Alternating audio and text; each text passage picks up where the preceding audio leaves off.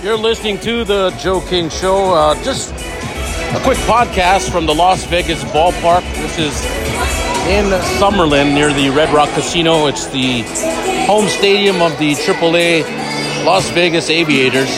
The Vegas Golden Knights on the brink of elimination in Game six.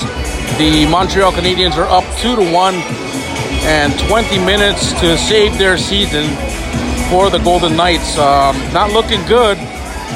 Uh, crowd's still upbeat here. If you want to see a little preview of what we're doing here, uh, the Vegas Golden Knights held a watch party here at the Las Vegas Ballpark, so all fans are invited. Small entry fee, and the concessions are open. We've got fans lined up on the field, on the baseball field itself, and in the stands. Uh, check it out. It's on my Twitter page. I got a video up there. Uh, Twitter account is Joe King Show, and I have some Instagram stories also at The Joe King Show on Instagram. And this is Joe King broadcasting live. It's The Joe King Show from the Las Vegas Ballpark.